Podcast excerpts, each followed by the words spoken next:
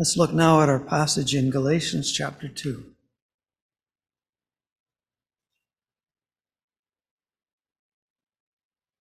Galatians 2, and the second half of the chapter is what's assigned tonight.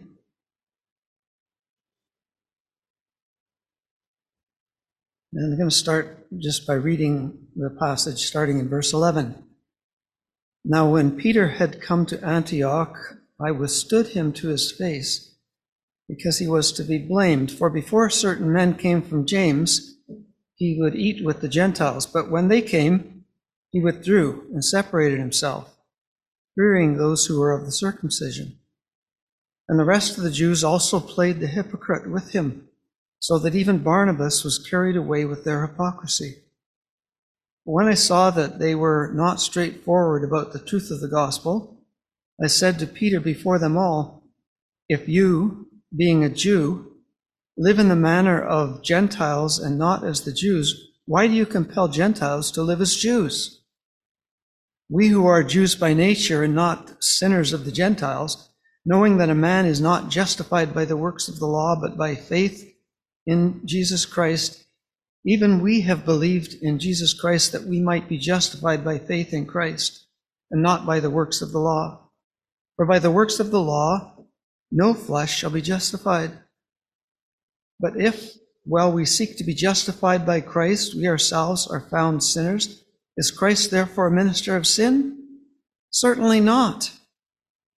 For I began, for I, for if I build again those things which I destroyed, I make myself a transgressor. For I, through the law, died to the law, that I might live to God. I have been crucified with Christ. It is no longer I who live, but Christ lives in me. And the life which I now live in the flesh, I live by faith in the Son of God, who loved me and gave himself for me. I do not set aside the grace of God. For if righteousness comes through the law, then Christ died in vain. Powerful passage and uh, one that really comes to the crux of the matter with regard to what the book is about. Uh, here we have emphasized the great truth that we are justified, that we are made righteous by the work of Christ and not by our own work, not by the things that we do. That's what the book of Galatians is primarily about. That's, that's really the theme that runs through the book. It's the primary message of Paul when he writes to the Galatians. The message that Paul writes in Galatians is not a different message than the one that he writes in Romans. It isn't different than what is taught in the rest of the New Testament.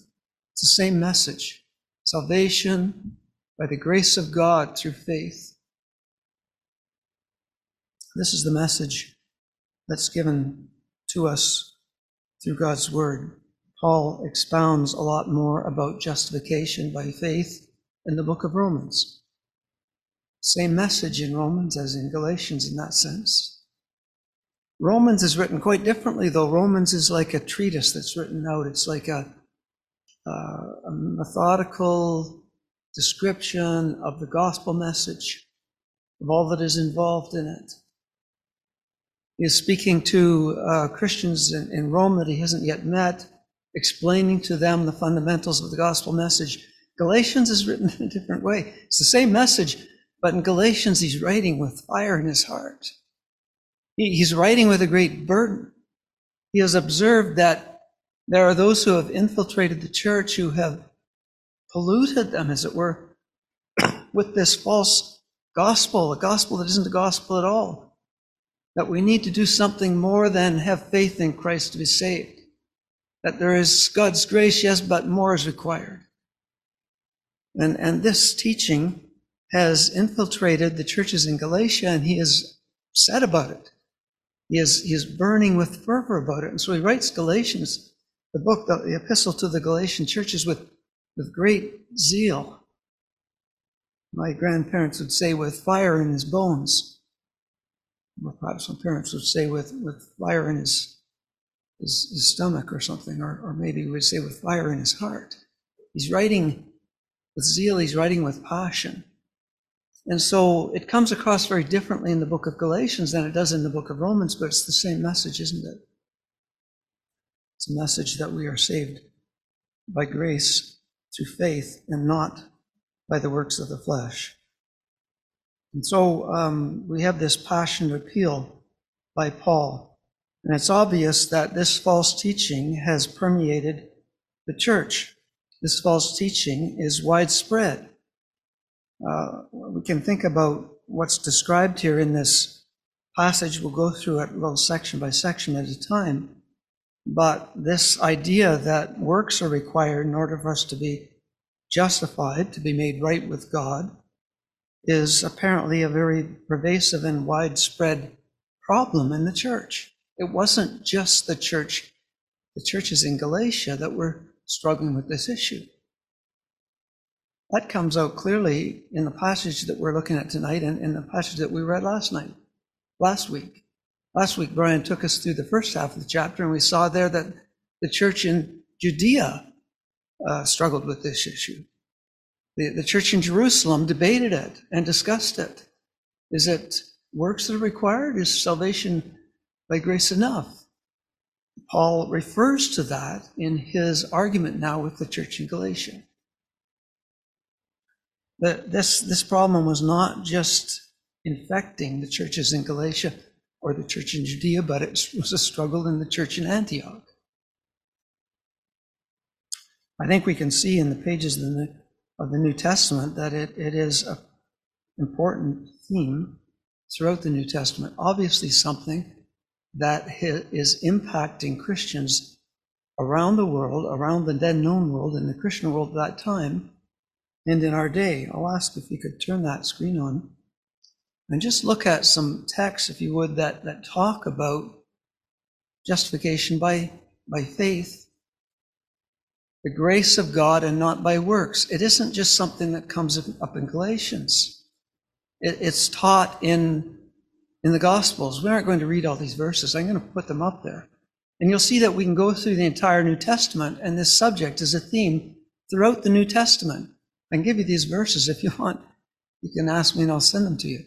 But look at them. I, I, I just picked some from various uh, of the epistles and, and, and, books in the, in the New Testament. It's, it's taught in the Gospels. Luke 7, for example. It's taught in the book of Acts. Justification is by faith. It's by the grace of God. It's not by works. Romans. There's just one verse from Romans you can look through. There's justification is mentioned over 35 times in the book of Romans. it's a major theme there. First Corinthians, Second Corinthians, Ephesians, Philippians. I skipped Galatians. We've got a verse we're going to look at here. Colossians, Second Thessalonians, First Timothy, Second Timothy, Titus, all of these passages speak about this truth that justification is by the grace of God and not through our works. Hebrews, James, even. We could take a message looking at the one in James, of course, because it speaks a lot more about works and faith.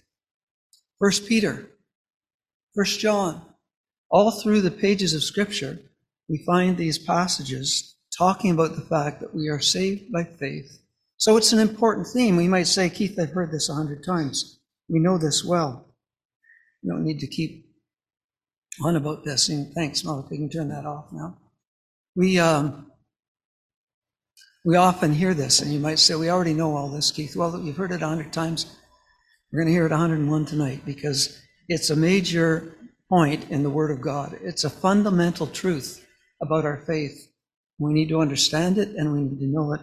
We need to be convicted about it. It was a problem in the church in Corinth. It was a problem in the church in Rome. It was a problem everywhere that Paul was writing. He's addressing this issue.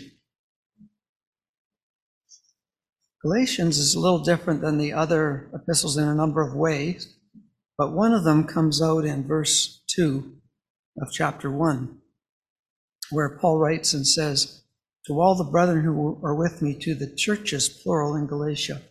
It's the only book that is addressed that way to churches, plural. Most of the epistles are written to the saints or to the believers in a certain place. Corinthians and Thessalonians, both first and second and first and second, are written to the church in Corinth or to the church in Thessalonica. But here we have Galatia, which is a region. And Paul is writing to the churches, plural, that are in Galatia. Paul's taught throughout that area, and a number of churches were founded. And he writes now to those churches because evidently this is a problem not just in one isolated locality, but throughout the churches of Galatia, as, as we have seen obviously in other places. It's a big problem. Why is this problem so pervasive? I'm going to suggest to you that it continues to be a problem today, doesn't it? Is it not true that, that we can see among Christendom at large around the world that there continues to be this idea in people's mind that, that to be right with God, to get to heaven, you, you must do certain things. You must live a certain way. You must follow certain rules. You must accomplish certain goals. If you're good enough, you can be there. People continue to believe that today, despite what God's word says.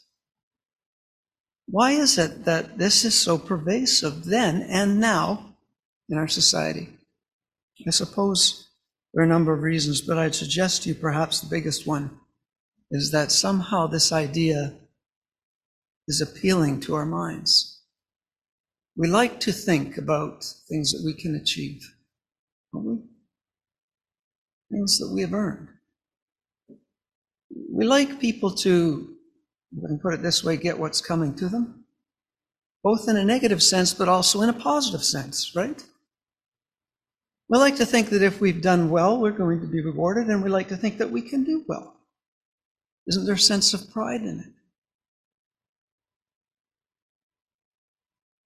I believe that that's one of the reasons, perhaps the primary reason, that this continues to be so pervasive in our society today, around Christendom as large, not just in Christendom, but it is the basis of world religions universally that the way that we do well, the way that we move forward, the way that we have peace, the way that we have future is by obeying rules, by obeying laws, by doing things, by accomplishing things, by achieving things. And that's what religion in general is all about. It's not what the gospel is about. The gospel is about the fact that Jesus Christ has done it. And we have righteousness in Jesus Christ and not by anything that we have done. Yes, we've heard it before, but it's important to hear it again and again and again because it continues to be a problem in the church and in our society and around the world that people continue to believe this.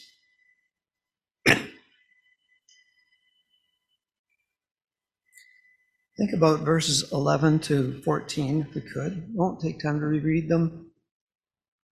But here we find, I, I find this fascinating. We see the, the passion in Paul's heart about this issue. Here the, we read the account of, of Paul confronting none other than Peter. He's going to describe to the churches in Galatia something that happened in the church of Antioch. I find this interesting. He's writing to the church in Galatia, and he has just described, last week we looked at it, discussions that took place in the church in Jerusalem. Now he's going to tell the churches in Galatia about an incident that happened in the church in Antioch. All of this support this issue, this position that he's putting forward, to reinforce the truth that justification is by grace through faith. So he confronts Peter in the church in Antioch. Peter comes to the church in Antioch. He's doing great work. He's teaching the Word of God along with the many teachers who are there present in the church in Antioch. And um, and here's here's Peter arrived, and I would imagine people would be delighted to know that Peter had come to visit Antioch. This is Peter, one of the twelve apostles of the Lord, someone who walked with the Lord through the streets of Judea and Galilee and listened to the Lord for three years before he died on the cross. Peter comes to, comes to Antioch. And then some people come up from Jerusalem that James, the Lord's brother, has sent. I would imagine the church of Antioch would be excited to receive them, to hear these esteemed brothers who had come from Jerusalem. But sadly, a strange thing's happened. We read this expression in verse 12, the end of verse 12, that there was this group of, of them that were those who were of the circumcision. In the, in the New King James Version, it puts it that way. I think some translations have it of the circumcision party, so to speak. These were a group of people who had certain beliefs about Jewish practices. Now, last week, Brian talked a bit about circumcision and what it meant. Here, there is this group referred to the group who are of the circumcision. These were people who evidently not just taught that circumcision was required for you to be a believer, but more than that, taught you had to follow Jewish laws. It wasn't just about circumcision, it was about all of the Jewish laws that they held were required. It wasn't enough that you have faith in Christ. It wasn't enough that God's grace could work. We must also do something. We must also obey the Jewish laws. And one of them quite clearly had to do with eating, because it says that when they arrived, Peter would no longer eat with the Gentiles. And so we know that Jewish practice was that Jews weren't supposed to eat with Gentiles. I don't know how this played out. I can only imagine perhaps at their uh, dinners, which they held, early church seemed to hold weekly, maybe they started to separate so the Jews would sit over there and the Gentiles would sit over there. I, am not sure. I don't know how it played out, but clearly the Jewish believers stopped fellowshipping with, eating with the Gentile believers. You might look at that and think, wow, how could that happen? But it did. That's what was happening. There were those who, who held that you must obey Jewish rules and laws to be a believer. Peter got caught up in it, and even Barnabas, that leader of the church, got caught up in it. and so, imagine the scene as Paul gets up in front of this group and calls Peter out. Paul calling out Peter, the apostle of the Lord. I think the boldness of, of Paul. Paul was a junior to Barnabas. Certainly, he would be considered from a human standpoint as a, a junior to Peter, the apostle. But the Lord called him to be an apostle as well. And, and he stood for the truth. And this was a fundamental truth that he knew was critically important and was causing division there in the church at Antioch, clearly. Paul calls him out and brings to his attention this problem. Notice the strong language that he uses. As he does so, he calls in verse 13 hypocrites, hypocrisy. Twice in verse 13, the word is used. They were hypocrites in the sense that when these believers from Judea came, they changed their conduct. They were acting contrary to their inner convictions, contrary to what they really knew to be true. Strong language. He says in verse 14 that they were not straightforward about the truth of the gospel. Wow. It's quite an accusation. This term that's used, not straightforward, means they were inconsistent. They were variations between what they said and, and what they did. Teaching one thing one moment and something else the next. They were wavering. So there was these this confrontation that happened, and we might think, well, whatever became of that? Is there a division here? You know, I'm I'm I'm I'm delighted to know that whatever friction this might have generated at the time, it was reconciled. We know that because Peter writes later in his life about his beloved brother Paul, in his book, 2 Peter chapter 3. And it's clear that There was no lasting hard feelings or animosity here between them. They were able to resolve the differences and the problems that existed between them.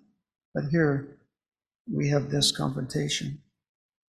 Let's look at verses 14 to 16 in particular. When I saw that they were not straightforward about the truth of the gospel, I said to Peter before them all, If you, being a Jew, live in the manner of Gentiles and not as the Jews, why do you compel Gentiles to be Jews? He says. We who are of Gentiles by nature, knowing and not sinners of the Gentiles, knowing that a man is not justified by the works of the law, by the faith of Jesus Christ, even we have believed in Jesus Christ that we might be justified by faith in Christ and not by the works of the law. I'm going to suggest that verse 16 is a key verse to this passage. We love to look at verse 20 in this passage in particular. It's such a wonderful verse. It's one of those verses you need to memorize and remember and recall frequently. but with regard to what Paul is writing about here, I'd suggest verse 16 is really the key. Verse 16 could be the key to the passage, perhaps the key to the book as a whole. Think about it. In verse 16, Paul really restates something three times. He says the same thing almost three times over. Knowing that a man is not justified by the works of the law, but by faith in Jesus Christ, or he said it once, even we have believed in Jesus Christ that we might be justified by faith in Jesus Christ and not by the works of the law. He says it twice. For by the works of the law, no flesh shall be justified. He says it three times. Bang, bang, bang. It's obviously important. What does this word justified mean? I think we might have a good idea what it means. I'm not sure. We're justified means to render just or innocent, needs to be righteous, or to be made right with God. So it means to be justified from a scriptural standpoint. We might think of it as being related to the word righteous. The word righteous is used in verse 21. And justified and righteous are similar in their meaning, but in the Greek, they're very much similar. They're the same word, basically different forms of the same word. They're related to one another. And so, this idea of being justified is being made righteous. And so, we are made righteous not by the things that we do, we are made uh, just not by the things that we do. We have a right standing with God not by the things that we do, but by faith in Christ, by the grace of God.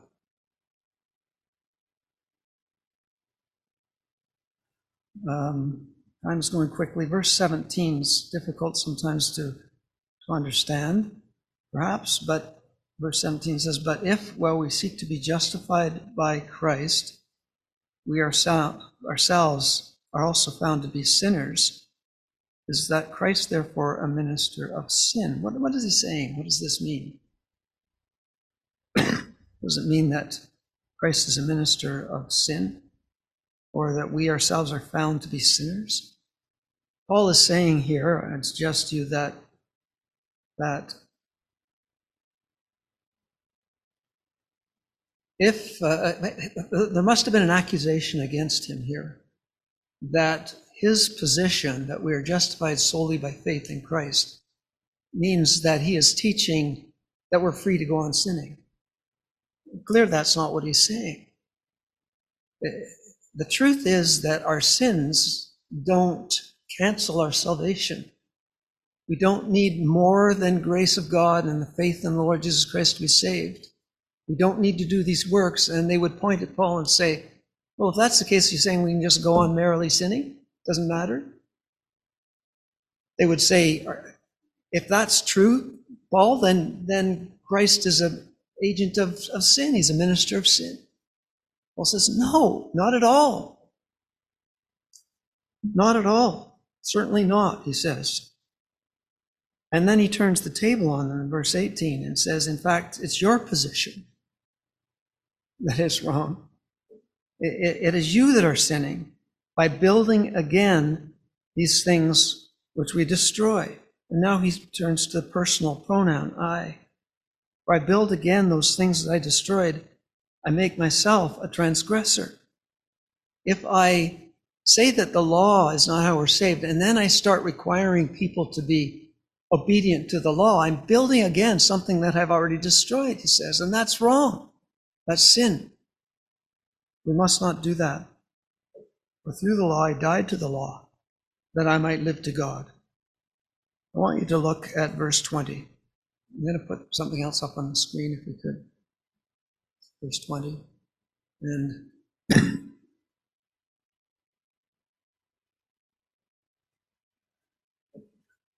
just this verse. Notice the seven personal pronouns here. I have been crucified with Christ. It is no longer I who live, but Christ lives in me. And the life which I now live in the flesh, I live by faith in the Son of God who loved me and gave himself for me. First observation I would make is that salvation is a personal thing. The Christian faith is a personal thing. Paul wasn't emphasizing these personal pronouns because he was trying to draw attention to himself. I, I believe he was emphasizing it in this way to point out how salvation is a personal thing between ourselves and God. Salvation isn't something that happens en masse. Salvation is not handed out to nations or to communities. It isn't churches that are saved. It's individuals that are saved. The Lord looked out on the crowds and had compassion on the multitudes. When it come to their salvation, he dealt with them one by one, person by person. Paul understood this. And he knew that God's righteousness and God's justification had been applied to him personally, in a personal way. God deals with us as individuals. Second thing I'd like you to notice is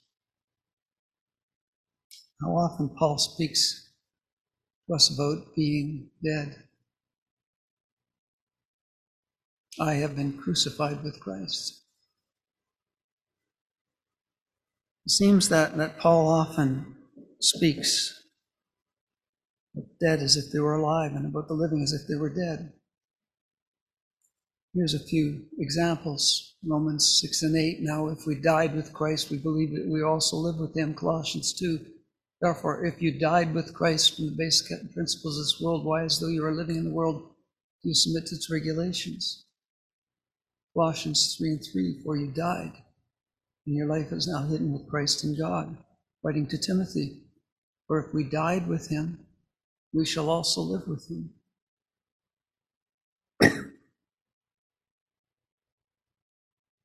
I have been crucified with Christ. What does it mean? We have been crucified with Christ. In the immediate context, we could say that one of the things that it means here in verse 19 is that we have died to the law.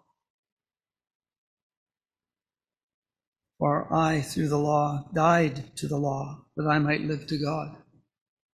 Crucified with Christ is to be dead to the law. We don't seek to gain our right standing by observance of the law. We are not depending on that observance for our justification. Second thing that we might understand this to mean is this that means putting self to death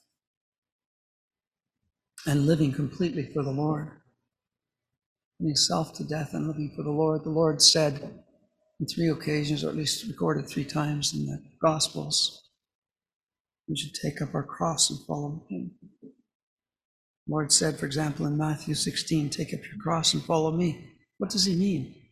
Take up your cross and follow me. Some people look at those texts and they think that that means that, like the Lord, we have hardships that we have to endure, difficult times that we have to go through. And I suppose that might be an application that we could consider. I don't think that's the primary meaning of the verse, though. Pick up the cross and follow him means that we put self to death. We're not living for self, we're living for Christ. We follow him. Living for Christ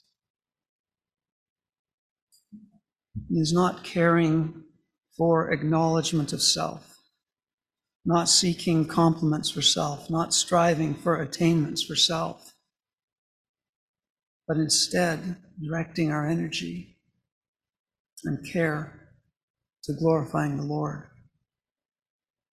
crucified with Christ. It's hard to get to a point in our spiritual growth. I'd suggest to, at least speaking personally, I can say this. It's hard to get to this point in our personal lives, in our personal growth, where we stop being affected and afflicted by the criticisms and comments and complaints that people level against us.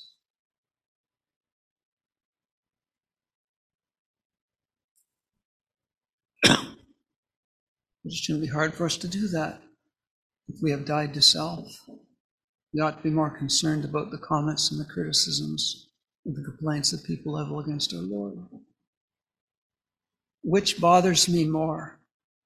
When somebody says bad things about me, or when somebody says bad things about my Savior?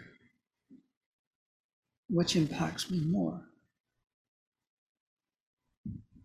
Am I crucified with Christ? The insults and the wounds cannot impact somebody who is dead, do they? Crucified with Christ, thirdly, means this.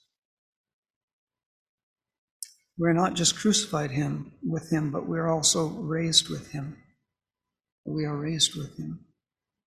Our death is in order that we might have a better life, brought to newness of life. Crucified with him looks forward to that time when we will live. Christ lives in me, and I live in him. The death that we die anticipates a resurrection that is to come, and we will be raised with him raised to a better glory, a better future, a better body, a better mind, better hope, better godliness, more like our Savior, more like the Lord Jesus Christ. I'm going to stop there. Uh, time is gone. Verse 21, I'll just read it to close. I do not set aside the grace of God, for if righteousness comes through the law, then Christ died in vain. Praise God, Christ did not die in vain. Christ died to bring us righteousness. Our righteousness is not through what we do. Our righteousness, our justification, our peace, our glory, our future, our hope is in Christ of what He has done. Praise the Lord.